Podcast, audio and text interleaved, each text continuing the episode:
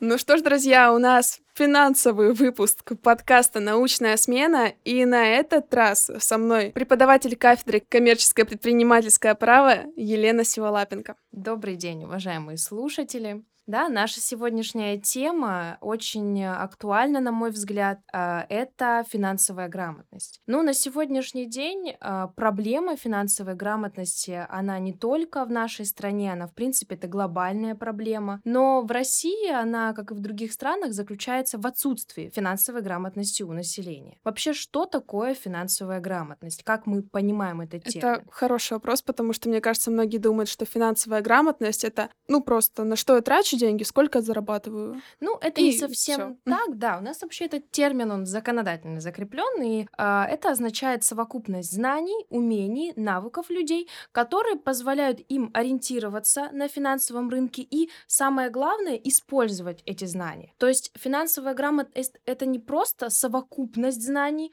это именно способность населения эти знания применять на практике.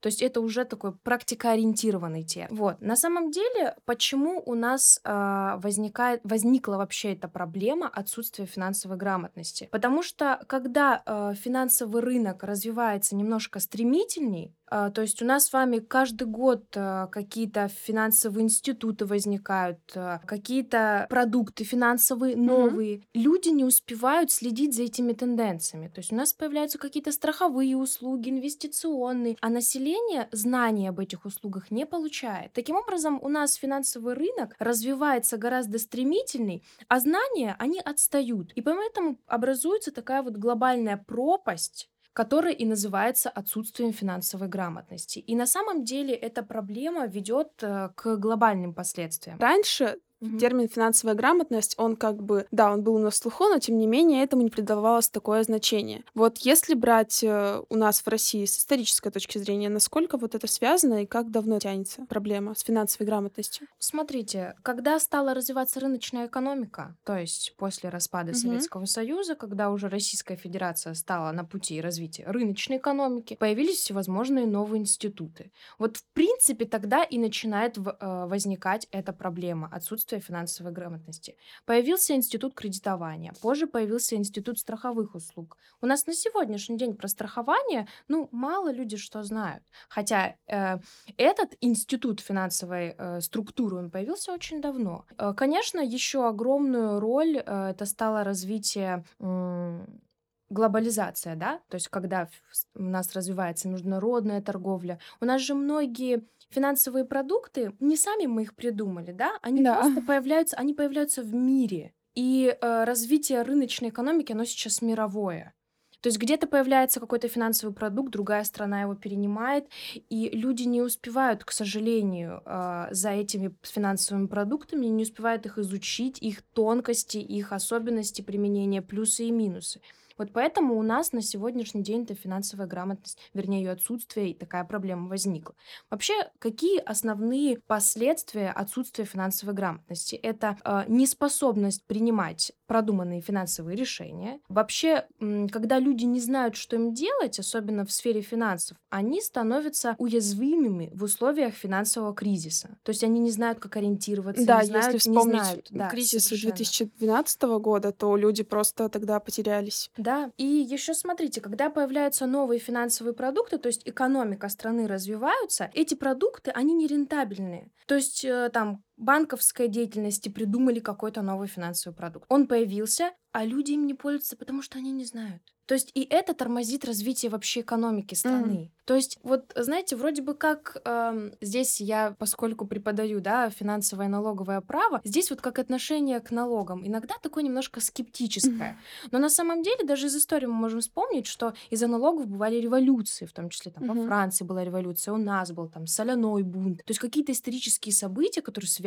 с налоговыми платежами. Да, то есть, как говорят, э, есть две вещи, да, подождите, фраза это... А, в мире неизбежны две вещи: смерть и налоги. Вот, ну, что-то что подобное. То есть как налоги недооценивают, так и финансовую грамотность почему-то недооценивают. Причем я не скажу, что люди у нас сейчас к ней как-то стремятся. Ну, молодежь, может быть, Да, вот как раз таки как-то, молодежь. да. А если поговорить, вот я разговариваю со своими родителями, хотя они у меня довольно молодые, Мгм. но тем не менее о финансовой грамотности они не особо даже и задумываются. Раньше об этом не было, не было принято думать. Ты зарабатывал деньги, ты тратил деньги, какую-то часть откладывал на будущее, и все, в принципе. Ну вот скажите мне, если, например, у вас э, будут свободные деньги, да, ну предположим, там 50 тысяч рублей, они у вас свободны, вот что вы с ними вот будете делать? Я, наверное, оставлю, потому что я не понимаю, куда мне вкладывать. Как мне их вкладывать, чтобы потом у меня был какой-никакой, ну, пассивный доход. Это основная проблема. Это вот, вот как раз-таки причина тому, что вы не знаете, что делать с вашими деньгами, это финансовая грамотность. Хотя вариантов есть много, да. Вы можете, во-первых, можете вложить в себя. Да, есть у нас такое понятие актив, есть пассив. Ну, пассив это когда мы с вами пошли, купили себе новое платье, да, безумно нравится, но, к сожалению, это пассив. Актив, да, это когда мы вкладываем деньги в то, что нам потом э, приносит еще большую прибыль. Да? Образование, например. Да, мы можем получить дополнительное образование, которое позволит нам устроиться на новую работу, либо приобрести какие-то новые навыки и продвигаться по карьерной лестнице. Э, мы можем, опять же, попробовать инвестировать но здесь тоже очень много нюансов. Никогда нельзя инвестировать свои последние деньги. Первое, что должен знать э, инвестор, вообще, с чем он должен у себя в голове смириться, что он может все деньги, которые он инвестировал, потерять. То есть, когда мы собираемся инвестировать, мы должны заранее понимать, что мы можем с этими деньгами распрощаться раз и навсегда. И нужно быть готовым к самому большому этому риску, что они могут не вернуться. Если вы не готовы, лучше тогда не начинать инвестировать. Еще что советуют, что никогда не нужно инвестировать, вот как говорят, портфель инвестиций, да, такой термин, что никогда э, нельзя покупать там акции только одной компании. Постарайтесь их рассредоточить. То есть купить здесь там пару акций, здесь пару акций, здесь пару акций. Но для того, чтобы инвестировать, нужно, опять же, смотреть тенденции развития финансового рынка. Нужно анализировать компании, в которые вы вкладываетесь, да, будет ли она рентабельна, посмотреть, изучить сегмент рынка, вообще он развивается или нет. То есть, грубо говоря, если вы э, захотите там с подругой открыть салон красоты, это будет ваша инвестиция да? Угу. Но вы должны проанализировать. У нас сегмент этот рыночный бьюти-услуг, он не переполнен или переполнен, или это будет нерентабельно. То есть, понимаете, для того, чтобы ваши деньги куда-то с выгодой вложить, нужно обязательно проанализировать это. Будет ли это выгодно для вас? Кто-то действительно играет на бирже, кто-то вкладывает, просто покупает акции, зарабатывает, кто-то решает вкладываться себя. Здесь уже человек э, сам для себя рассматривает, что ему ближе, да, и куда он хочет потратить свои деньги. Но самое главное, если там у вас есть там только 5000 рублей, и вы не готовы с ними расстаться, но здесь никаких инвестициях речи идти не ну, Тогда лучше с ними не расставаться. Да, тогда лучше с ними не расставаться, так будет спокойнее, потому что любая инвестиция — это, конечно же, риск. И эти риски, они иногда бывают неоправданы. То есть инвестиционный рынок, он настолько нестабилен, что даже самые грамотные инвесторы, вот мы с вами можем поговорить о каких-то крупных бизнесменах там в Америке там или в Европе.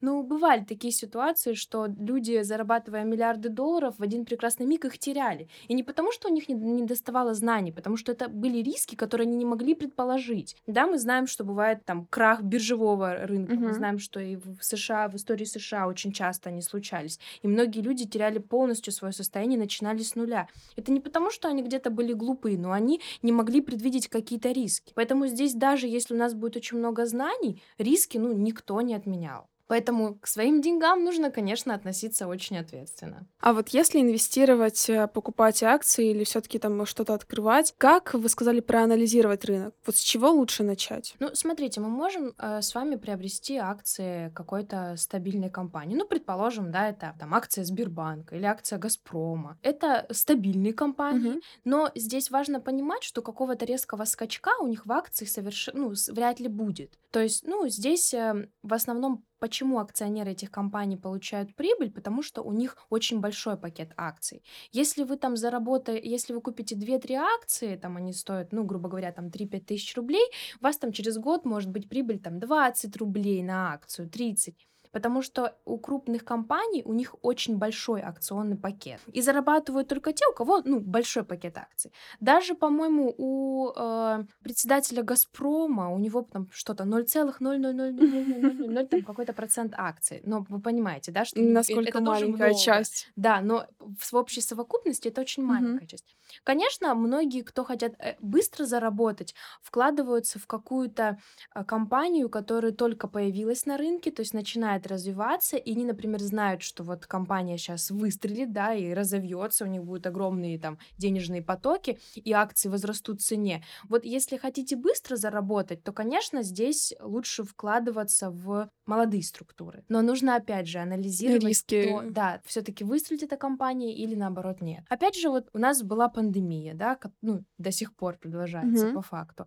Ну, возможно, многие до пандемии решили свои средства в инвестиции вложить, в какие-то компании, которые должны были стрельнуть. Но прекрасно понимаем, что пандемия, конечно, финансовый рынок, она раскроила очень сильно, и многие были не готовы к тому, что экономика так сложится, да, что многие компании будут в кризисном положении. Поэтому, я думаю, в принципе, да, к условиям пандемии у нас никто не был готов, в том числе и государство. У нас очень много вышло нормативно-правых актов в поддержку бизнесменов. И понятно, что государство, с одной стороны, переживало, что в бюджет деньги не, не дособерутся, а с другой стороны, было вынуждено вводить какие-то дополнительные льготы, стимулировать субъектов малого и среднего предпринимательства, поддерживать их хоть как-то, да, выдавались у нас кредиты без процентов регионы, а, муниципалитеты снижали ставки по налогам, либо льготы какие-то вводили. То есть все равно как-то пытались поддерживать. И, ну, никто не был к этому готов. Поэтому всегда, риск есть всегда. А вы когда-нибудь инвестировали? Нет, честно вам скажу, нет, потому что э, я больше такой рационалист. И мне для того, чтобы принять какое-то решение, вот я должна взвесить все-все-все за, все-все-все против, 10 раз обдумать, еще раз проанализировать. Все-таки вот какие-то такие мгновенные риски, но это немножко не моя история. Поэтому если просто вдруг когда-то я решу углубиться в рынок инвестирования, то, наверное, я буду сначала год изучать все, все за и против, а потом уже все-таки рискну купить какую-нибудь какую-нибудь акцию. Но, кстати, у меня дома, дома есть акции, еще, знаете, моего дедушки, вот эти старые советские какие-то акции, которые сейчас там какие-то просто 50 э, даже тысяч или 100 тысяч по тем, по тем временам.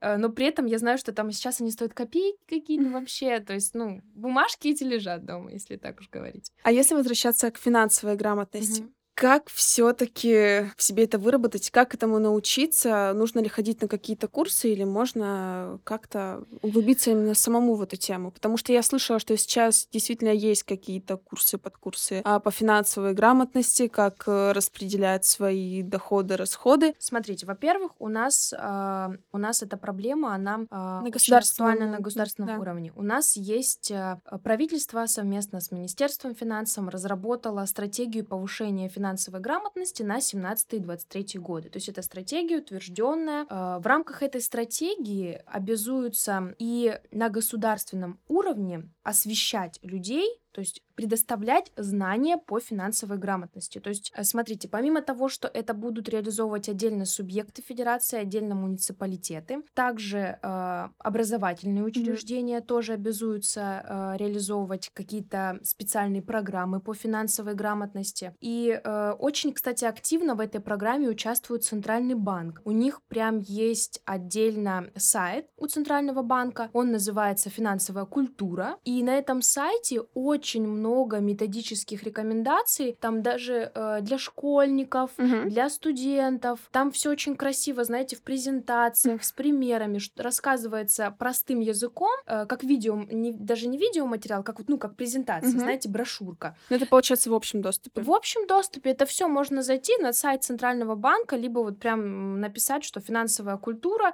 и открывается сайт. Я думаю, там... мы оставим обязательно ссылку, чтобы люди да, могли ознакомиться. Что такое, что такое акция, что такое облигация, облигации. Как раз-таки там есть э, материалы и по инвестированию, то есть, ну, какие основные э, стратегии инвестирования, э, там, как стать инвестором, какие бывают ценные бумаги. Потому что если мы инвестируем, да, то мы приобретаем ценные бумаги. Ценные бумаги у нас бывают разные. У нас есть акции, облигации, векселя. То есть очень много подвидов. Они же не просто так по-разному названы, да? То есть они в чем-то, их особенности заключаются. Там вот все очень-очень лаконично, красиво написано. Поэтому вот какие-то основы можно там почерпнуть. И в рамках этой стратегии, смотрите, вот если, поскольку мы с вами при ГТУ, да, образованию э, уделено очень большое внимание. То есть у нас сейчас вышли федеральные федеральные государственные образовательные стандарты нового поколения, да, так называемый в ГОС 3++, на основании которых сейчас многие направления подготовки э, переходят на эти стандарты. То есть у нас немножко учебный план будет по-другому выглядеть.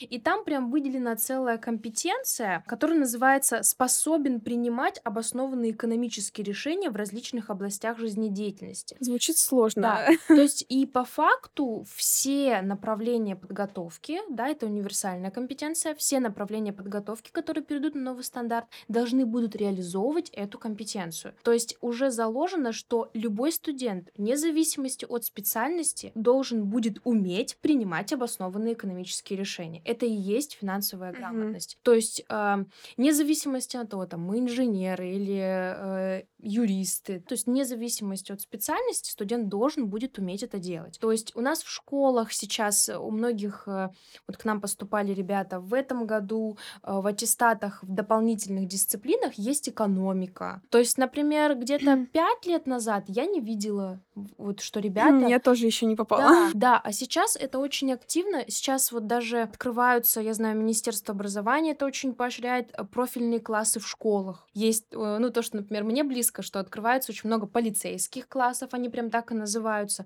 Есть классы, которые э, вот То есть не в специализированных школах, а просто вот в Просто школах? в школах, да, просто в школах открываются профильные классы. Не как вот, наверное, у вас было, у меня еще так, что там гуманитарный физмат, то есть как-то так. А сейчас уже более э, профильные классы, и в школах уже есть вот эти дополнительные занятия по экономике. Там у кого-то я видела, там что-то было с политология, по-моему, вот уже какие-то такие дисциплины, они вводятся уже со школы. Потому что по факту у нас дети после школы выходят, они не знают, что делать с деньгами, да, мы знаем только, что там родители нам присылают каждый месяц, да, какие-то деньги, на которых мы должны существовать, и все. А что такое деньги? А, как ими как ими распоряжаться? распоряжаться? Но этому даже в семье по большей части не учат, только если, конечно, родители не экономисты или не Да. люди, которые углубляются в эту сферу. Да, по факту нам, нам это нужно э, прививать. Ну, с садика, я думаю, рановато еще, хотя тоже, кстати, между прочим, сейчас э, Опять же, по-моему, я видела на сайте Центрального банка в разделе тоже вот этого образования, там прям есть даже ре- реестр приложений игровых для детей, которые позволяют развивать себе тоже навыки какой-то финансовой грамотности. Вот, то есть э, уже... знаете, у меня финансовая грамотность в детстве была это листики с деревьев, с деревьев, с деревьев, знаете, такие, что это деньги. Это максимум моей финансовой грамотности и 10 рублей на Ну, конфету. Ну, видите, хоть что-то все равно было. Но по факту, понимаете, да, нет, я согласна, что в школе мы получаем очень много важных знаний, да, учимся писать, читать и считать. Но все-таки такие навыки, как э, умение м, управлять деньгами, это тоже очень важно. И мы должны это уметь уже после того, как мы закончили школу. Или, например, что касается налогов, э, что это такое, как их Да, оплачивать, э, зачем мы их платим, да. потому что если даже спросить мою семью, что одно поколение, что второе, «А зачем мы платим налоги? Нас просят, мы платим. Потому что, да, статья Нам 57 надо. Конституции говорит, что каждый обязан платить законно установленные налоги и сборы. Да, а зачем, А никто не зачем? Да. понимает. Ну, то есть, и опять же, да, вот отсутствие финансовой грамотности, к сожалению, у нас это очень большая проблема. Но видите еще, в чем специфика этой проблемы в нашей стране? Потому что финансовая грамотность у нас отсутствует у всех поколений. Мгм. То есть это и пожилое население, это и, э, это и школьники, это и студенты. То есть и здесь мы понимаем, что вот эта стратегия э, улучшения вообще решения проблемы финансовой грамотности, она должна иметь всеобъемлющий характер. То есть мы не можем одинаково что-то придумать, да, и для пенсионеров, и для школьников одинаково их учить Мгм. финансовой грамотности.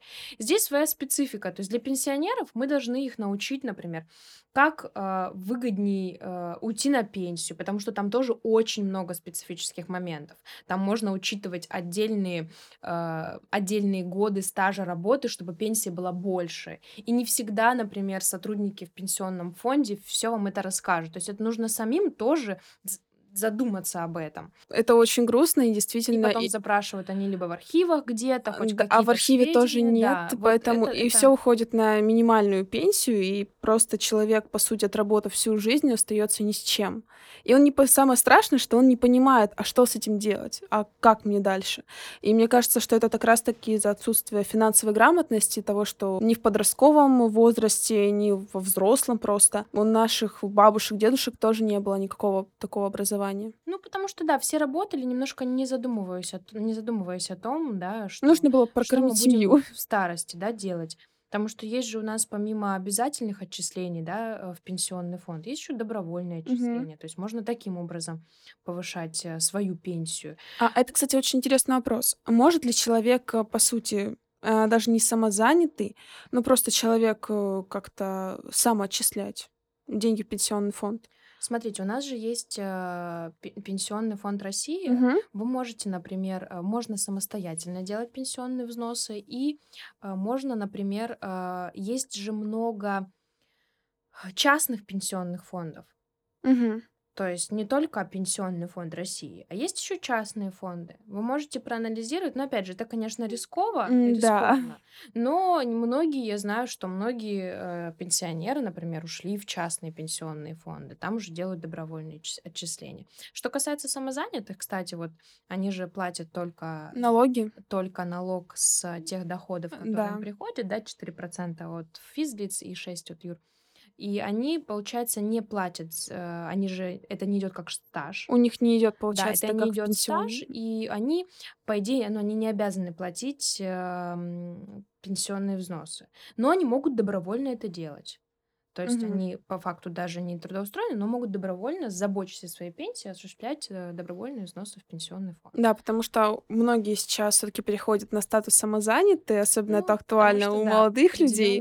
выгоды в этом Э, есть. Да, и обычно от семьи только слышится, что «А как пенсия потом? На что ты потом будешь жить, когда Ну да, перестанешь видите, так?» потому что стажа нет, и, Да, и соответственно, там идут, насколько я знаю, если не ошибаюсь, э, что с вот этих вот э, процентов идет 14% из э, взносов, э, из, вернее, из налога, вроде бы как идет на, э, на медицинское, по-моему, страхование, отчисления идут. Вот. А что касается пенсионного, нет, только если добровольно. То есть, ну, нужно тогда понимать, что если вы э, в качестве самозанятого, что у вас трудовой книжке-то записано не будет, значит, нужно побеспокоиться о том, чтобы добровольно осуществлять взносы в пенсионный фонд, чтобы хоть как-то позаботиться о своей пенсии. Ну да, к сожалению, у нас еще и уровень пенсии, ну, такой, невысокий. да, невысокий. Поэтому всегда нам, конечно, приводят в примеры европейские страны, в которых там тысяча евро у нас пенсию у у пожилых людей. Ну, нам пока, конечно, до этого далеко, но я думаю, есть к чему стремиться. А что касается финансовой грамотности, вот есть какая-то страна, эталон, где финансовая грамотность просто превосходно развита, и к которой вот хотелось бы стремиться? Я думаю, нет. Я думаю, нет. А потому что, знаете, где люди более финансово грамотные, в тех странах, которые более финансово грамотны, финансовый рынок развивается еще больше стремительнее. То есть, ну, вот как я сказала, придумывается какой-то финансовый продукт, да, и если люди к нему не готовы, он нерентабельный. То есть и экономика тоже развивается медленнее. По, по факту отсутствие финансовой грамотности, оно тормозит развитие экономики страны. Если люди финансово грамотные, то и экономика развивается стремительней, рынок финансовых услуг развивается стремительней. А каждым услугам нужно заново приспосабливаться, нужно больше узнавать. Мгм. То есть это такой, знаете, такие гонки друг за другом. Вот он, финансовый рынок и финансовая грамотность. Ее поста- Это же такой, знаете, процесс, он бесконечный. Сколько, вот знаете, как я помню, вот очень фраза мне запомнилась, что с моей, с моей школы, у нас была преподаватель информатики, она сказала, чем больше у нас область знаний, тем больше область незнаний. Вот, знаете, это вот актуально и про финансовую грамотность. Чем больше мы с вами узнаем, тем, мне кажется, там еще, еще больше будет того, что нам предстоит узнать. На самом деле, кстати, вот у нас э, проводятся всевозможные оценки уровня финансовой грамотности, да, для того, чтобы нам стратегию какую-то выстроить, нам нужно сначала проанализировать. И у нас э, Национальное агентство финансовых исследований проводило статистику уровня оценки финансовой грамотности россиян. Так вот, они пришли к выводу, что у нас, например, каждый четвертый россиянин считает допустимым невозврат кредита, оправдывая это тем, что банки скрывают реальную стоимость кредитных услуг. Mm-hmm. Да? То есть уровень нашей финансовой грамотности, ну вот как-то так.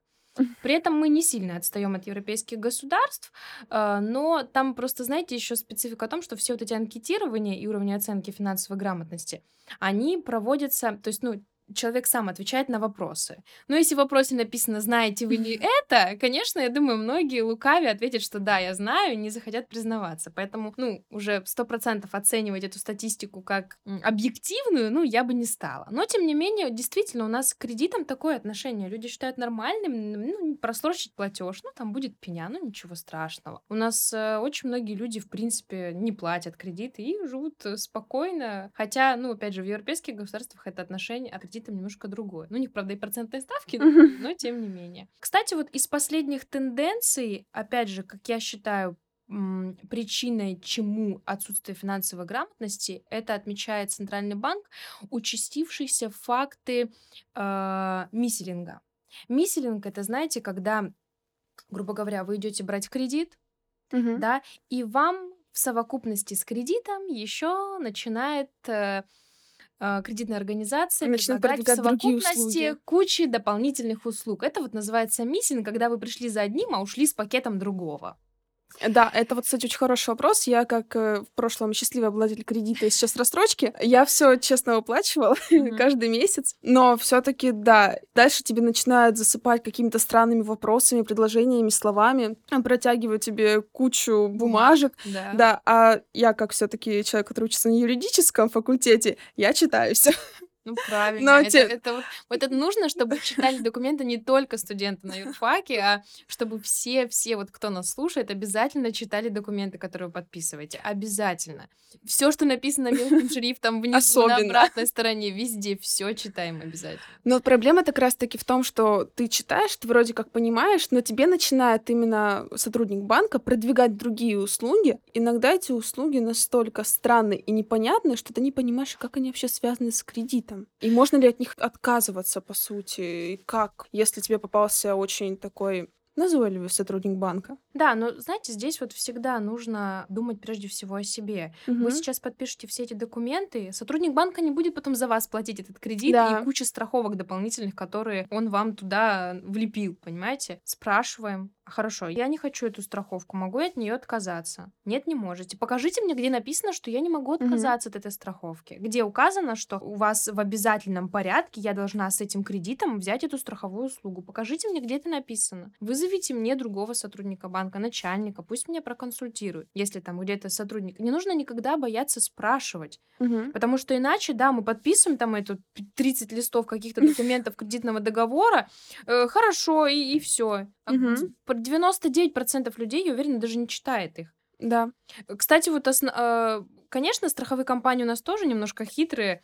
Э, они в договоре о страховых услугах, они тоже указывают определенные сроки, когда его можно расторгнуть. Да. Ну, то есть они тоже уже понимают. На самом деле, вот у нас почему так еще востребована такая профессия, как финансовый аналитик. Первое, что делает финансовый аналитик, когда к нему приходит вот клиент и говорит, ну, у меня вот очень много кредитов, вот я просто вот не знаю, что делать, я не справляюсь с ними, вот помогите мне хоть как-то. Угу. Сейчас есть очень вот эти многие функции рефинансирования, да, кредитов с одного банка в другой по пониженной ставке. Даже этими этой выгодной услугой мало кто пользуется. Хотя по факту можно вот проанализировать и действительно грамотно рефинансировать свои кредиты, особенно если их несколько.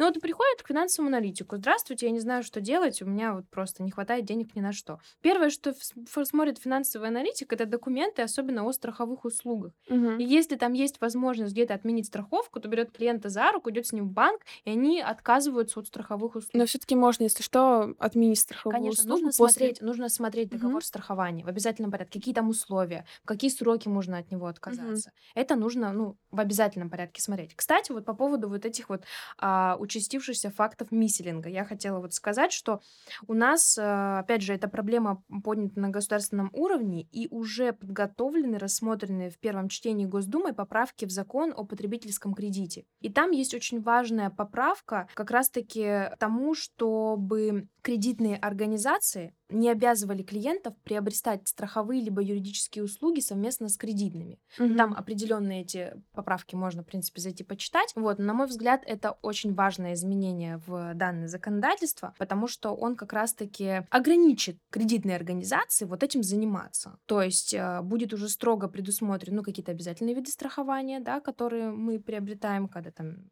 предположим, берем ипотеку, mm-hmm. это страхование недвижимости, либо там страхование жизни. Вот чтобы не было у банков возможность навяливать какие-то дополнительные услуги, будет вот этот вот принята поправка. Я надеюсь, она пока mm-hmm. в первом чтении принята, но я надеюсь, что все будет хорошо, и у нас уже на законодательном уровне это будут регулировать.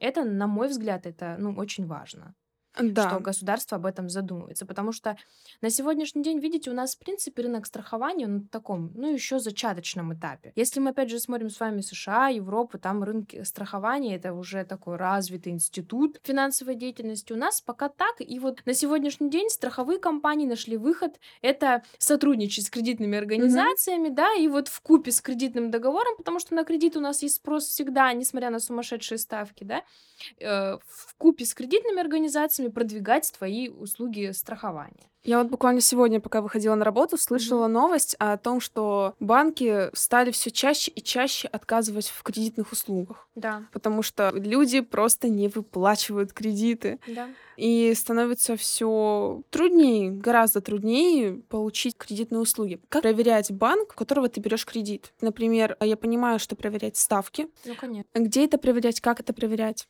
Ну, смотрите, во-первых, у нас э, на самом деле, у нас же кто? Лицензию банкам выдает центральный банк, Мгм. правильно? Да. Он же может эту лицензию забирать. Конечно, мы смотрим, когда банк получил лицензию. Ну, то есть, когда банк, банк был вообще создан.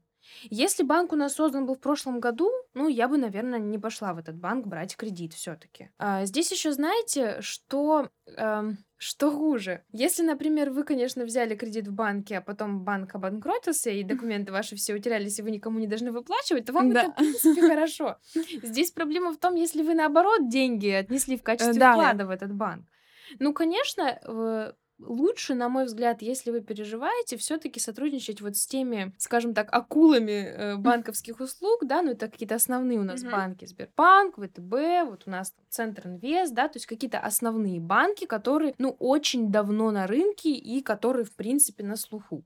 Опять же, что немаловажно сейчас, как ни странно, это отзывы о банке, да, которые да. можно почитать везде. Но действительно, люди обращаются, э, ну, если какой-то сомнительный банк. Причем, смотрите, у нас сейчас, в принципе, сказать, что сильно отличаются ставки по кредитам или по ипотеке в разных банках, все равно они примерно одинаковые. Мгм. Да, условия могут быть разные, нужно обязательно это смотреть.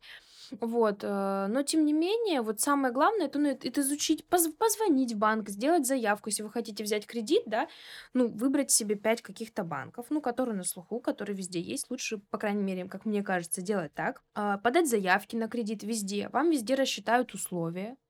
Вот. И потом уже на основании этого принимать решение. Не нужно ограничиваться одним банком. Сейчас, кстати, очень много всевозможных э, банковских, скажу так, банковских плюшек, да, связано, например, с тем, если у вас зарплатная карта в этом банке. Мгм. Это тоже, знаете, такой своеобразный ход. Если вы, например, хотите, посмотрели там, что в этом банке, ну, вот как-то выгодные условия, переведу-ка я зарплатную карту свою в этот банк. Вы получаете там, там 3-4 месяца зарплату в этом карте по зарплатному проекту. Банк видит уже ваши доходы, и банк уже немножко охотнее идет вам для предоставления оформления кредитных услуг, ипотеки и так далее и тому подобное. Там, кстати, вот, например, что касается Сбербанка, если у вас там зарплатная карта, то там, по-моему, даже ипотеку, э, ипотеку, кредиты дают, там просто паспорт приносите и все, потому что у банка mm. есть вся информация о вас. Они видят ваши доходы, э, то есть вы, вам уже не нужно предоставлять там справку о заработной плате с работы. Банк так все это видит. И это зачастую э, основной критерий, почему банки там одобряют кредит или нет. Если они смотрят, что у вас зарплатная карта в этом банке, ну тогда вообще все в порядке. То есть иногда, если хотите, можно вот так сделать. Вот. Такой немного входной путь. Ну да. Ну то есть, если вы хотите точно быть уверены, что вам дадут э, кредит, в кон- ну что вы хотите получить кредит в конкретном банке, и вам ну не принципиально, куда вам там приходит зарплата, можно вот так сделать, чтобы себя как-то обезопасить немножко. Вот. Ну, что еще? Ну, когда мы берем кредит, э, банки смотрят там, знаете, как кредит под залог недвижимости, если у вас какое-то имущество. Имущество тоже определенный гарант. А, также банки смотрят вашу кредитную историю. Если вы где-то брали кредит и не очень его ответственно выплачивали. Это все отражается. У банках есть эта база, где вам присваивается определенный индекс, и они смотрят, вы надежный заемщик или ненадежный заемщик. Вот, кстати, интересный вопрос. А лучше иметь какую-то кредитную историю или не иметь кредитную историю? Ну... И вот э, к кому именно банки относятся лояльнее в этом случае? Ну, конечно, если у вас уже есть кредитная история, то банки зачастую повторно одобряют большую сумму. Мгм. Первый раз они могут вам как бы, ну, эту сумму не дать. То есть желательно, конечно, чтобы была кредитная история. Поэтому многие, например, когда планируют взять более крупный кредит, ну, берут сначала какую-то маленькую сумму, которую Мгм. там одобрили сначала, быстренько ее выплачивают, чтобы показать, что они хоро- хоро- у них хорошая кредитная история, даже там за 2-3 месяца погашают ее и берут потом уже более э, крупную сумму. Так тоже делают некоторые. Неплохой вариант. Тоже Да. такой немного обходной путь. Ну да, то есть если вы хотите взять большую сумму, но вы не уверены, что вам банк ее даст, например, можно сначала взять ну, небольшую, быстренько выплатить ее, да, и потом взять э, более крупную сумму. А вот кредитные карты со стороны финансовой грамотности это зло все-таки или нет? Смотрите, кредитные карты это услуга, которая, если она живет в нашем финансовом рынке, да, то значит она кому-то выгодна. И не только что формирует, да, спрос и предложение. В данном случае предложение есть, спрос тоже есть. Значит, людям выгодно. Э, у меня есть э, знакомые, которые пользуются кредитными картами, это удобно. Там, э, ну, процентные ставки можно тоже подобрать очень выгодные. Э, просто есть люди, которые, ну, не хотят откладывать какие-то покупки на потом, да, им Мгм. выгоднее, что не всегда есть про запас эти деньги. Многие, я насколько знаю, вот мои знакомые тоже с кредитными картами, им нравится кредитная карта. Если им что-то нужно, они купили, потом зарплаты доложили. То есть люди не хотят там, а, у меня зарплата только через две недели, поэтому могу себе позволить купить это только через две недели. Мгм. Поэтому, если вот как-то краткосрочно эти деньги оттуда брать, потом докладывать. Это очень выгодно, потому что, кстати, в кредитных карт у них есть эм, определенный лимит, а, когда вообще не начисляются проценты. Ну, грубо говоря, вы там берете кредитную карту, снимаете с нее деньги, там, и первые 50-60 дней, там, ну, в разных банках по-разному условия, вы можете доложить эти деньги, вообще никакого процента не будет. То есть, ну, это выгодно. А, плюс, если вы так, а также берете эти деньги, потом погашаете, ну, вы тоже там особо не платите процент. В случае, если вы не погашаете то, что вы оттуда взяли, там только тогда вы выплачиваете проценты за пользование деньгами. То есть для тех, кто э, привык э, себя всегда радовать покупками, но потом зарплаты докладывать на эту кредитную карту, это очень удобно. А для тех, кто хочет просто снять оттуда деньги, а потом не докладывать очень долгий период, это не совсем выгодно, потому что проценты там немножко больше, ну, надо смотреть, чем по обычным кредитам. Поэтому здесь уже для каких целей мы берем. Если для краткосрочных, кредитная карта идеальный вариант. А если все-таки на постоянную, Если то... вы хотите вот прям взять какой-то кредит, да, угу. ну, предположим, там, купить автомобиль или сделать какой-то ремонт в квартире, да, то есть вы не вернете эти деньги быстро на кредитную карту. Вы понимаете, там, что вы, вы э, берете, вам нужны эти деньги, вы будете год постепенно там выплачивать, то вам выгоднее взять кредит. Зачем вам эта кредитная карта? Я слышала очень много разных мнений. Например, в Америке это наиболее развито. Если посмотреть, то там действительно многие пользуются кредитками, и потом они как раз-таки со своей зарплаты, они доплачивают, и у них все шикарно. Краткосрочный займ, по факту. Краткосрочный да. займ, но который вы не идете, вот э, как вот знаете, везде у нас там деньги быстро получить. Это страшные, городу. это да, страшные там, места. Это страшные места, потому что там сумасшедшие процентные ставки, которые у нас каждый день начисляются за просрочку, и вообще там... У моей я... знакомой просто есть интересная история о том, как она очень mm-hmm. хотела сильно шаурму купить. Mm-hmm. И она, да, а денег у нее не было. История, конечно, странная, но она взяла микрозайм на какую-то минимальную сумму, но в итоге потом у нее через год где-то или два года у нее там был уже была бешеная сумма то ли 50 тысяч, то ли 100 тысяч. И она, да, и она не могла выехать из страны, потому что, ну, да. она забыла. И ей об этом сказали уже на паспортном контроле. В этой ситуации повезло только кредитной организации, которая выдавала ей кредит. И о котором она благополучно забыла. Ну, дорогая шаурма у нее вышла, конечно. Самая дорогая, наверное, в истории вообще. Нет, интересный случай. Да, вот поэтому нужно... Как можно так относиться, да, к, к своим деньгам? Так безответственно. Вот поэтому я вот считаю, что раньше студентам обязательно нужно было, вот экономика, да, это была такая дисциплина, потому что нужно знать экономические процессы. Я считаю, что сейчас, вот мое мнение, может быть, суб, да, субъективное, как mm-hmm. преподавателя на юрфаке, что основы правовой даже грамотности, они должны быть у всех студентов. Mm-hmm. Да, у нас сейчас есть, кстати, там дисциплина у всех права человека, но мне кажется, Uh, умение читать юридические документы, это должны на каком-то базовом уровне все владеть этим навыком. Потому что, ну, по факту мы с вами видим, что мы идем, мы, ну, любой человек, вне зависимости от профессии, он встречается с юридическими документами. Да. Да, когда мы устраиваемся на работу, нам очень важно почитать трудовой договор. Многие даже этого не делают. Условия трудового договора не читают.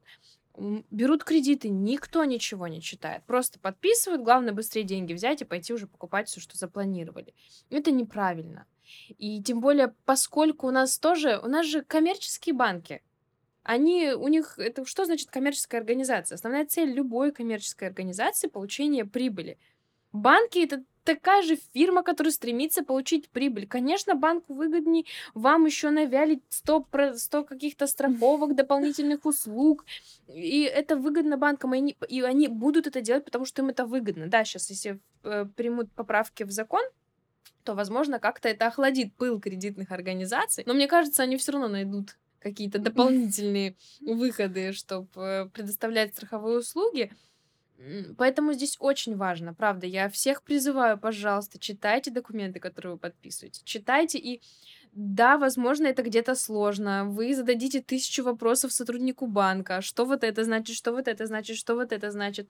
Но, по крайней мере, вы э, выйдете с подписанным договором, будете понимать, что вас никто не обманул. А не потом э, обнаружите, что вам 50 тысяч за шаурму нужно заплатить, да? То есть вот это, конечно, да. Поэтому нужно всегда... Э, знаете, мне... Мне, кстати, еще очень нравится... Я безумно люблю книжку вот э, Роберта Киосаки «Бедный папа, богатый папа». Кстати, всем ее советую прочитать всегда и студентам, и вот слушателям, если есть такая возможность, прочитать эту книгу.